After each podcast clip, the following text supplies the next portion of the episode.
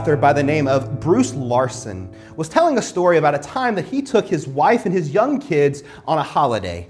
They were going to be spending their holiday at a national park, and so they were doing a lot of walking, a lot of hiking, and that sort of thing. And so they were they were traveling outside of the park for a little bit, and this was in one of those big states in America where you have to drive like a long way to get somewhere. And as they were driving around, they they saw a sign that said National, or sorry, let me get my notes pulled up here. That saw Naturalist Park, three miles ahead.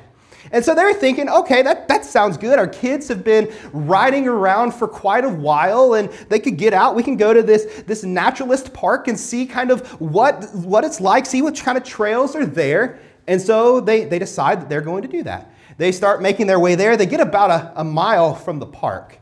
And they start seeing some people riding bikes from a distance, riding towards them. And as they get a little closer, they realize that not a single one of them is wearing a stitch of clothing, completely naked. It was in that moment that he realized that National Natural Park and Naturalist Park are two completely different things. And so as he passes these people with the bike, he just starts to freak out because like his kids are in the back seat and he's like, "We've got to turn around." But you guys can just imagine, you can't turn around too soon, or that's just weird, right? And so it's like, how am I going to turn around? And like, he so he goes, finally lets the cyclist get ahead a little bit, turns around, and he just starts thinking to himself, I really hope my kids in the back seat don't see this. And so they're driving, they're heading on the way out of this park, going to a real park, and then his son in the back seat says, Dad, did you see that? And like, can you just imagine the panic that starts getting up in the dad? Like this conversation you're about to have to have, about to have to explain, and the dad says, Yeah, son, I saw that. He's like, Yeah, none of them were wearing any helmets. so apparently, from where they were sitting in the car, that is all that they could see. Only thing that they could see was the heads. And for him, it's like, they're not wearing any helmets. He missed everything else. And like, in, a, in this moment, like, having some limited perspective, was a really good thing, right? Like, for the kid's sake, it was a really good thing that he couldn't quite see everything. But as we read through, as we read through Mark's gospel, he does not give us the opportunity to have a, a limited perspective of who Jesus is. And uh, like, let's go ahead and stop the analogy because this can break down really quickly, okay? But like he gives us like a, a full view of who Jesus is. He lets us truly understand who Jesus this didn't happen when I practiced it. Now I just can't stop laughing about this thought of he, he wants us to see fully who Jesus is and what Jesus is like. And he's, he doesn't give us this opportunity to have this limited perspective. He doesn't give us this opportunity just to see a little bit of who Jesus is. No, he gives us like, he's like, here's who Jesus is. Mark, almost more than any other gospel, as soon as Jesus jumps onto the pages of scripture, he is letting us know who Jesus is. He is letting us know about the authority of Jesus, the divinity of Jesus. He is letting us know all about who he is. 11 verses in, we already see that Jesus is baptized and God speaks to him saying, You are my dearly loved son who brings me great joy. From there, there's healings, there's casting out demons, there's crazy teaching, that are things that are going on. Like, Mark is not giving us this opportunity to have a limited perspective of who Jesus is. The Gospel of Mark gives us no option to question Jesus' authority or his divinity. And one of the things that we hear said about Jesus from time to time is, is he is just a, a good moral teacher. Anybody heard someone say that? Sure, we've, we've heard that before. If you actually read what Jesus taught, like there is no way that if he isn't God, there's no way we can say what he taught was good. Like some of the stuff he says is absolutely insane. If he is nothing more than a good moral teacher, if he doesn't rise from the dead, everything Jesus says about the resurrection is a lie. How can we believe anything else he says? Like if he isn't God, like there's nothing good about this. Like he's more than just this good moral teacher. Mark never gives us this opportunity to classify Jesus as this. And this story is one of the times where we can see the full view of who Jesus is. We see his power, his authority, who he is, like on full display for us. And as we read this story, what Mark is doing for us is really a fascinating literary device. Is he is he is making a bridge from Mark 1, which is about a bunch of healings and Jesus getting onto the stage and on the scene, and then Mark 3 2 and 3 are about Jesus has five confrontations with religious leaders. And so what we see is this is a bridge between the two because we actually have both of them in this story. And so as we were divvying up this the, preaching schedule, like we uh, this wasn't going to be my text. And then we changed some things around, and I got really excited to teach this text. Because short of the resurrection, this is actually my favorite story in all the Gospels. And so as I was like getting ready to preach this, I was like so excited. I can't wait to, to walk through this. So let's go ahead and dive in. Let's look at the friends, the first people that we see in Mark 2, verses 1 through 4 says when Jesus returned to Capernaum several days later, the news spread quickly that he was back home. Soon the house was the house he was staying, where he was staying, was so packed with visitors that there was no more room even outside the door. While he was preaching God's word to them, four men arrived carrying a paralyzed man on a mat. They couldn't bring him to Jesus because of the crowd, so they dug a hole through the roof above his head, and they lowered the man down right in front of Jesus. Now, we don't know whose house this is. Like some suggest that it's, it's Jesus' house. Some suggest that it's uh, James and John's house. Like we really don't know whose house this is, but what we do know is the house is packed. We know like people are, are not only packed in the house, like they are surrounding around that. It says that you can't even get to the door. That's how busy this house is. Like things are, are going all around. And so, so here are these friends. They bring him to the house where Jesus is, and, and they can't get to Jesus. So they go and they dig a hole through the roof and they let this guy down in front of Jesus so that he can gain an audience with Jesus. And I love this little like detail that they lowered him down right in front of Jesus. Like I just picture there's the three dudes on the roof and the one guy like looking out the window, like trying to tell them where to dig. Like, okay, not here, two steps to the left. No, take a step back to the right, go up a little bit. Like, just so this, this is just like where he lays down perfectly right in front of Jesus. But what would have happened is we think about roofs in that day. They would have had these, these cross beams that went across the roof. Then they would have put like thatch on top of it. And then they would have pat and had like really compressed dirt on top. And so roofs were actually a place where, where a lot of people who worked at home would work. They would work out on their roof. Some nights, if it was a warm summer night, they'd sleep out on their roof. They would dry fruits, they would do different stuff on a roof. So, like, there would have been like a staircase or some kind of ladder that was going up for this roof, but it would have been a sturdy place where people could walk around, could, could do, and could be. Can you just picture for a minute, though? Like, these people who are listening to Jesus teach, and all of a sudden the, the dirt just start falling from the roof? Like, can you just imagine the commotion that's going on in the house when this starts to happen? They're digging this hole. And, like, I don't know if you're like me, but I have a hard time picturing the size of this hole. Like, usually when I think about the story, I'm like, oh, you know, something like this. But remember, this guy is laying on a mat, he's paralyzed. They're not flipping the mat sideways. It's got to be big enough hole that he can fit the whole mat straight down. And so we're talking four, five, six foot long. And two, three foot wide. Like, this is not a tiny little hole. Jesus or whoever's house this is, they are not getting their deposit back from this house. Like, when we see this happening, like, this is a massive hole, and these friends are, are doing this. They're willing to do whatever it takes so their friend can gain audience with Jesus. And last week, two weeks ago, we were uh, on holiday in Barcelona. And so, like, we had this, this day where we were actually walking around the city. And we made, we as an I, made the terrible mistake of forgetting to pack our, our ergo baby, our baby carrier. So if you guys know anything about our family, we have two kids, we had one buggy. And so, like walking around a city, we ended up walking 19 kilometers um, in Barcelona, which is great if you don't have two kids or you have more than one buggy. And so, like, Ava clearly can't walk 19 kilometers. Emma clearly can't walk 19 kilometers. So, more than half of this walk, this time in the city, was us carrying one of the kids. And like our kids, they aren't full grown adult human males. Like they're, they're small until you're carrying them like 19 kilometers. But like what we started, I started to realize is like, dude, you guys are getting so heavy. Like as you're getting to walk and do this, and like just picture that. Picture carrying your kid around for a while. Picture just carrying a grown man around on a mat. Like this is exhausting. This is heavy. Like this is difficult thing that they're doing.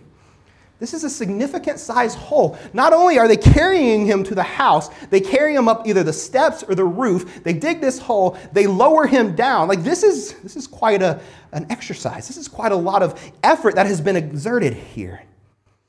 And man, every time I read the story, the question that pops into my mind is this is what if we did everything in our power to get our friends and our family an audience with Jesus?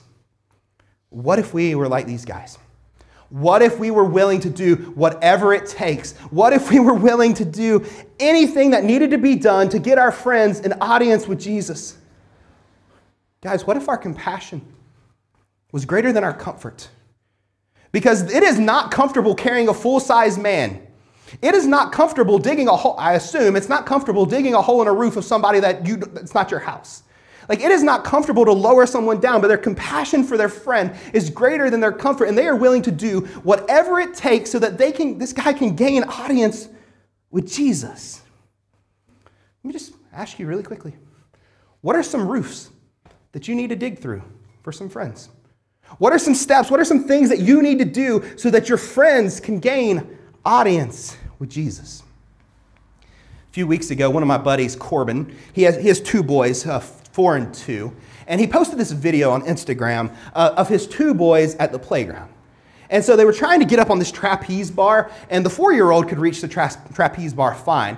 But the two year old, he was like stretching as high as he could, he couldn't quite get it. And so the, the older brother, he gets down on his hands and knees, and so that his little brother can climb up on his back to grab the, grab the bar. It reminded me of this picture. I think I've shown a few of you before. Um, this is this is lay down your life for your buddy kind of love. But like this is just kind of this is what it reminds me of is like being willing to do whatever it takes to, to get an audience with Jesus. Like what if, are, are, what if we do that? Are, are we like these friends? Are we willing to do? Are we willing to lay down our comfort? Are, this, is, this is a dude's bathroom. It's gross, all right? Are we willing to lay down our comfort so that people can gain audience with Jesus? And these friends are willing to do whatever it takes. Their persistent faith begins to, it's one of the themes that we see in Mark's gospel is that persistent faith is often like, it, Jesus applauds this when there's obstacles or when there's difficulties that arise. I mean, just think about like, think about the way this story could have gone. Read, just look at verse 4 again with me. It says, they couldn't get to him because, to, they couldn't get him to Jesus because of the crowd. What if the story stopped there? It'd be a terrible story. But like, what if it what if that ended there? They couldn't get to Jesus because of the crowd. Well, we we tried. We we we, we took our day off. We got you here, but sorry, bud, we can't do it. And and we just read like Jesus is actually teaching the, about God. Is like, I mean, Jesus is, is surely too busy. Like, what if the story stops here? Like, maybe one day, friend, when we're all off again, we can try this again. Maybe we'll get here a little bit earlier and see what happens. Like, what would have happened if the story stops here? But the story doesn't stop there. They go up on the roof, they dig a hole, they let this guy down. And sometimes I wonder how close are some of our friends to gaining audience with Jesus and we just give up? How close could some of our friends be to gaining audience with Jesus, but then we just throw in the towel? Oh, the crowd's too big. The, the stairs are too steep. The roof's too tough. Letting him down, the lowering down is just too much work. Like, I wonder how close to some people are actually getting to know Jesus before we just, like, oh, the crowd's too much, too busy, too much going on. And I love the literal translation for what these guys do to their friend. The literal translation is they unroof the roof. I love that. No stone left unturned. There is no roof left unroofed. They are willing to do whatever it takes so that their friend can gain audience with Jesus. Keep reading verse 5. It says, Seeing their faith, Jesus said to the paralyzed man, My child, your sins are forgiven. Don't miss that statement. Seeing their faith, the faith of the friends. The faith of the friends is the thing that helps get this guy healed. Surely this guy too has faith, but the faith of these friends who are willing to do whatever it takes, this man is, is healed. And so just think about the think about the friends in the story for a second. Put yourself in, in their shoes for a second. Spiritually, who are you standing in the gaps for? How is your faith helping people gain audience with Jesus? How is your faith helping people to be healed? How is your faith helping people to, to, be, to be closer to Jesus? These guys, it's their faith that, that gets them healed. Like, what, who, who are we doing this for? Who are you carrying? Who are you hanging tight to? Who are you clinging to, to to refuse to let walk away? Who are you refusing to let, like, just leave and, and refusing to, to give up on, who is that person? I mean, as a friend, think about the, the paralyzed man for a second. Spiritually, like, who is holding you? Who's holding you accountable? Who is holding you faithful? Who is help, whose faith is helping you get closer to Jesus? This week, I had a, a the unfortunate opportunity to, uh, to discover a, a sin issue in my life. And so, like during our Sabbath day, I was praying, and, and God decided that would be a really good time to, to let me in on a little sin issue that I had going on. And I, I didn't know this that has been going on, but like I, I discovered that I have had a critical heart and a critical spirit towards people. And so I, I was thinking about this and I was praying about that. And finally, I was like, I wanted to justify it and be like, well, if, if they just would have been nicer, or if that would have just gone better, I wouldn't have been critical because it would have been perfect and I wouldn't have to be critical about it. I, that is what I wanted to do. If you're anything like me, you can justify your sin really well. I, I could justify it. But as I was like thinking through it, I was like, all right, I feel like I need to talk to someone about this. And so I, I, I talked to Tiffany. I'm like, hey, so I feel like this is going on. And it's like, well, well, now that you say so, now that you say that, and like very lovingly, like I don't want you to think it wasn't lovingly, but very lovingly, he's like, yeah, I, I saw this in you here and here. And I was like, okay. Because if I wouldn't have said something to her, I could have justified it really well. I could have not worried about it. And so then I had to like take some time to confess my sin. I had to ask for some apology from some people. I had to like ask for forgiveness because I, I realized like there was this friend in my life who helped me see that I had some issues going on. And so who are those friends for you?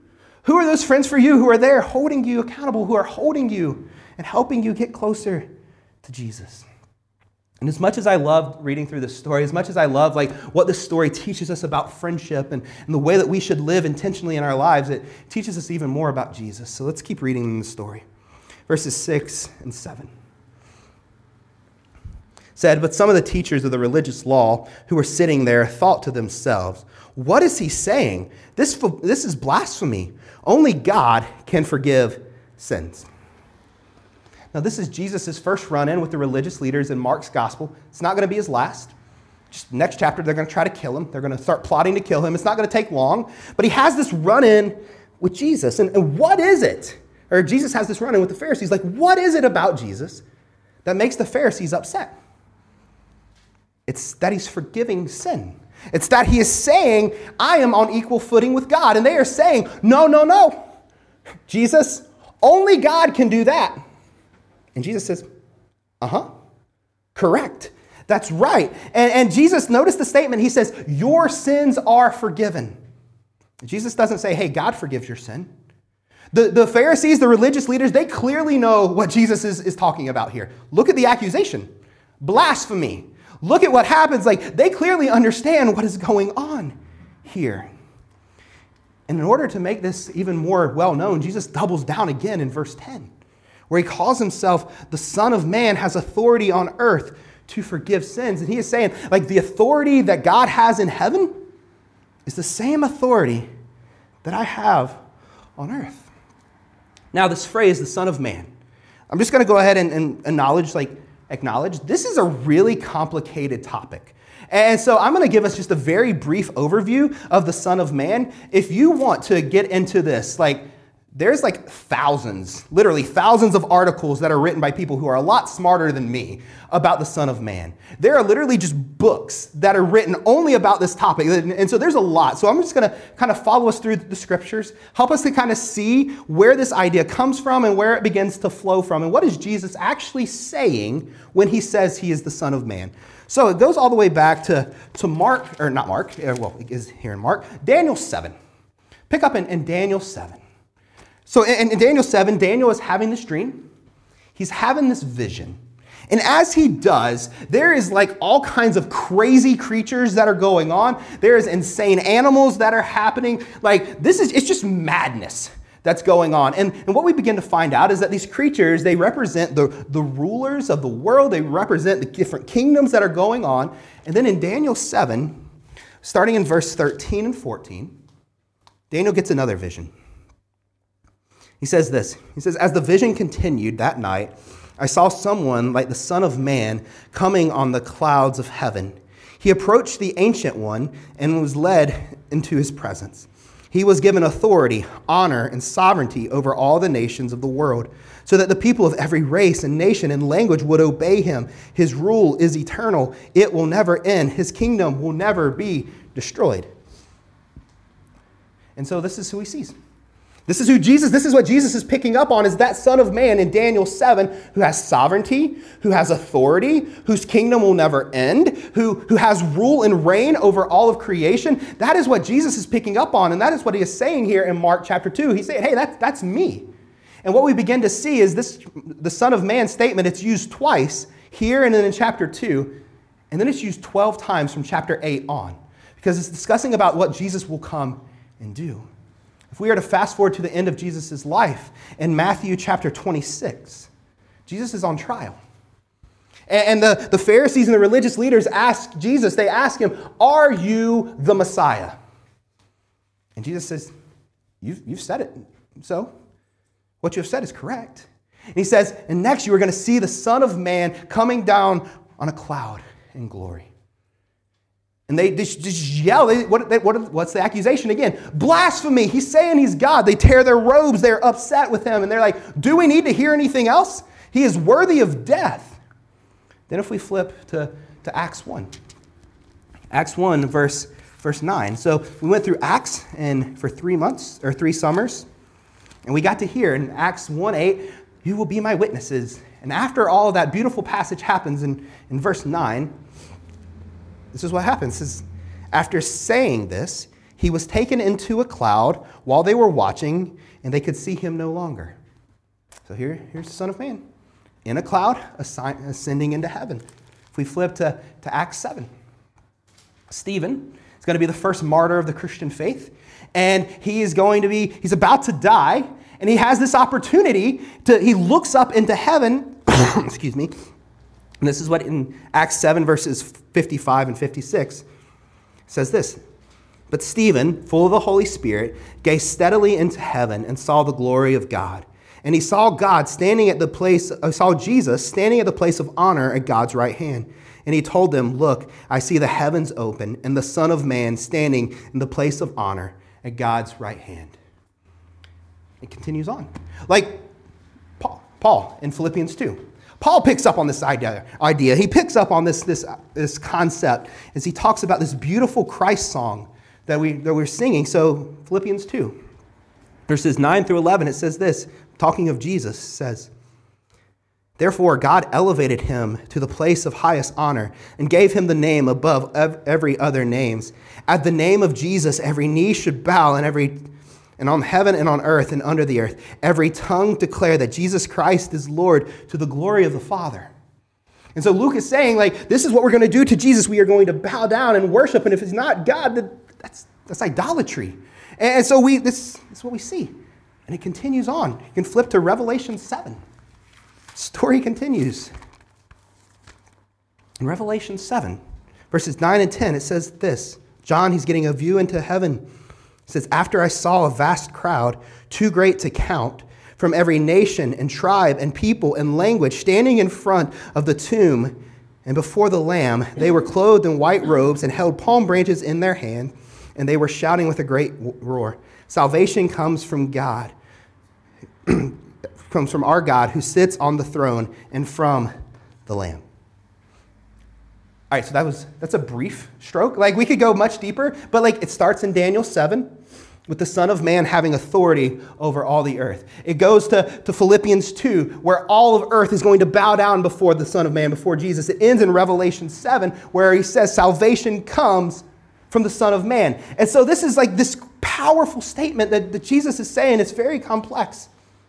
And so, what Jesus is wanting us to understand here in Mark 2, the reason Jesus is letting us in on this, Jesus is saying, not every human can have the authority that I have, but I, this particular human, can have the authority on, on earth. And so, like, Jesus in this short 12 verses shows us just kind of the power that he has, the divinity that he has, the, the, the authority that he has. Look at the things that he does. First thing we've already talked about, he forgives sin. That's, that's thing number one. Only God can do that. Second thing he does is he answers people's thoughts. Look at this, verses 6 through 8. Jesus says your sins are forgiven. But some of the teachers of the religious law who were sitting there thought to themselves, What is he saying? This is blasphemy. Only God can forgive sins. Jesus immediately knew immediately what they were thinking, and he said to them, Why do you question this in your hearts? There's a heavy bit of irony here. As the, as the religious leaders are, are questioning how Jesus can do this thing, he's, he's reading their minds about what they're questioning. And what we see in the Old Testament, all throughout the Old Testament, is God who can know people's hearts. And not just like their, their heart, but like their motives. Everything, the emotional seat, where everything flows, that's what we're beginning to see here. And so not only does Jesus forgive, not only does he know thoughts, see, there's the obvious one that we see, he, he heals this guy. Verses 9 through 12. Jesus continues on. He says, Is it easier to say to the paralyzed man, Your sins are forgiven? Or stand up, pick up your mat, and walk. So I will prove to you that the Son of Man has authority on earth to forgive sins. Then Jesus turned to the paralyzed man and said, Stand up, pick up your mat, and go home. And the man jumped up, grabbed his mat, and walked through the stunned onlookers. I love this statement that Jesus says. Jesus says, What is easier? To, to say your sins are forgiven or to heal a guy? It's a trick question both of them are hard. Like, both of them are difficult. And like, Jesus is just like, yeah, they're both hard. And I'm just going to do both. I think Jesus was like the original hashtag boss, right? he's just like, I, have got this. And Jesus does this. And, and truly, if we think about it, I mean, it is, it's easier to say, we'll put that in quotation marks, that your, that your sin is forgiven. There's no proof that is required of that. I mean, yeah, you could be killed for blasphemy, but sure, like, put that aside. It's easier to say that your sins are forgiven. Like if I say, hey, pick, stand up, pick up your mat, and walk, like there's some proof that is going to be required there. You're going to be able to tell if I don't do that correctly. And so Jesus is saying, like, this is, this is the thing. And what I love is Jesus does a miracle that they can see to help them believe the miracle that they can't see. And what they begin to do is they, the way that this ends is they are amazed and they praise God I mean, the, obviously, the teachers of the religious law, they're not convinced. They're going to continue to butt heads with Jesus. They're going to, they're going to kill him for blasphemy. And just a few chapters later, they're going to try to push him off a cliff. Like, they don't, they don't believe him. They're not convinced of this.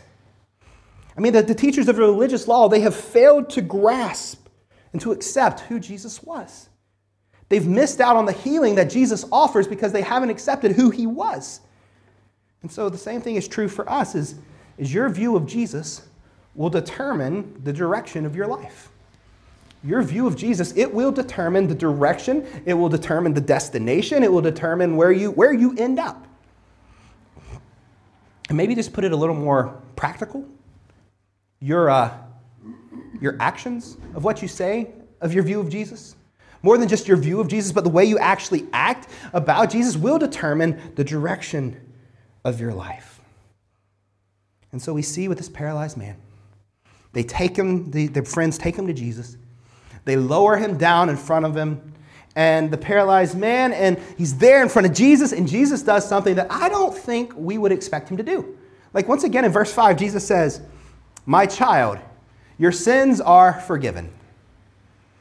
Now, I got to be real honest. Like, as I read this, as I've read the first chapter of Mark, and I see that Jesus says, My child, your sins are forgiven, my first thought is, that's it.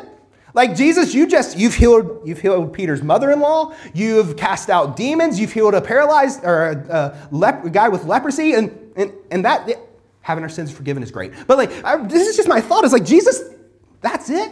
That's all that you're going to do. Everything that we've seen Jesus do. But as I've as I mentioned at the start, like short of the resurrection, this is my favorite story in the Gospels.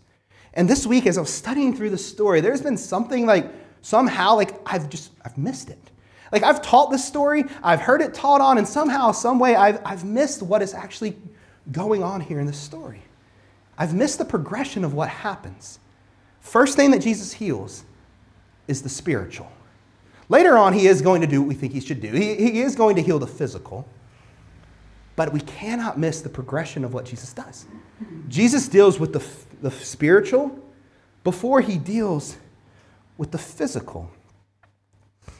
And here's the thing people do need physical healing, sure, but they need spiritual healing as well. What separates the church from Madra or, or tidy towns, whatever, fill in the blank, whatever organization, what separates us from them, not just us, but the church as, as a whole, is the type of spiritual healing that we can offer people. Like, because people do not just need physical healing, they need spiritual healing. This is what Jesus sees in this man originally. Like, this is what he needs more than anything else. Walking is great. I enjoy doing it, but like what we need is something so much more, something so much greater. Physical healing is a conduit for spiritual healing, as we see this in the Gospels. and people are healed. It's almost always a, they, response of faith. So here's an idea that, that we've got to get that's it's hard for us to sometimes grasp. Is your spiritual health is more important to God than your physical health. Now, it's not to say God doesn't care about your physical health. He does. But he cares more about your, your spiritual health, your spiritual life. That's what he cares more about. God cares more about your soul than he does your, your spleen, your spine, whatever. He cares more about your heart than he does your hip. Like Jesus cares about our, our spiritual health more than, than anything else. And let me just ask you a question Do your prayers reflect that this is true? Do the way that you pray reflect that God cares about my, me spiritually more than me physically? Are your prayers more of like, God, I need a new job so that I can make more money so I can eat better? God, I, I could you just heal this, this thing that I got going on? Like, or your prayers, are they spiritually focused? Not like praying for those things are bad, but the way that we live our life reflect the fact that God cares more about our spiritual lives and, and our souls. And so he says to this man, he says, Your sins are forgiven. And maybe as you read that statement, like the question that maybe pops up in your mind is, okay, then is he paralyzed because of sin? Like, is that what is caused? What, is that what's going on here? In the Old Testament and even in parts of the world today, even some of us maybe even believe this, is that, that sickness or death or disease or whatever it may be is always a, a, a side effect of our, of our sin. And like this people in Jesus' day would have believed that. And if you think back to think to John 9, a blind man comes to Jesus and they ask him the question, Jesus, who sinned, this man or his parents? So this is the idea of the day. And so is, is this what's going on? Is, is this man like, is his sin causing this to happen? Sometimes it is the case. Other times it's not. In John 9, Jesus says, neither of them sinned. That's not the point of the story. Or if like you want to like dive into this a bit more, just read the entire story of Job. The whole story of Job is like, you've done something wrong. And Job's like, no, I haven't. And like, yes, you have. If you didn't, this wouldn't be happening to you. Like, this is the idea of the day.